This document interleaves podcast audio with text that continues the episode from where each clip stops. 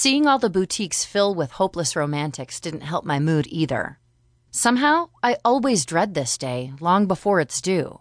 It's all about spending money you don't have on stupid things your alleged loved one won't need. Or maybe they'll just throw it in a pile with the rest they get from their other admirers. Because that's the kind of world we live in today. But you still can't celebrate Valentine's Day with a fling. Can you? There needs to be a passion, a secret longing to see that person.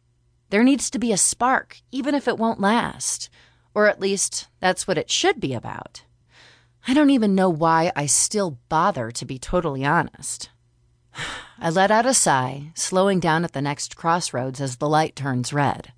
I think I've always expected too much from this single day. Single? Seriously? But anyway, it's not like I'm freaking Cinderella and I could bump into my Prince Charming at any minute. I mean, this is real life and not a fairy tale. I have to get a grip, and I need to do it now. V Day or not, whoever's waiting for me at the hotel's restaurant will have to do.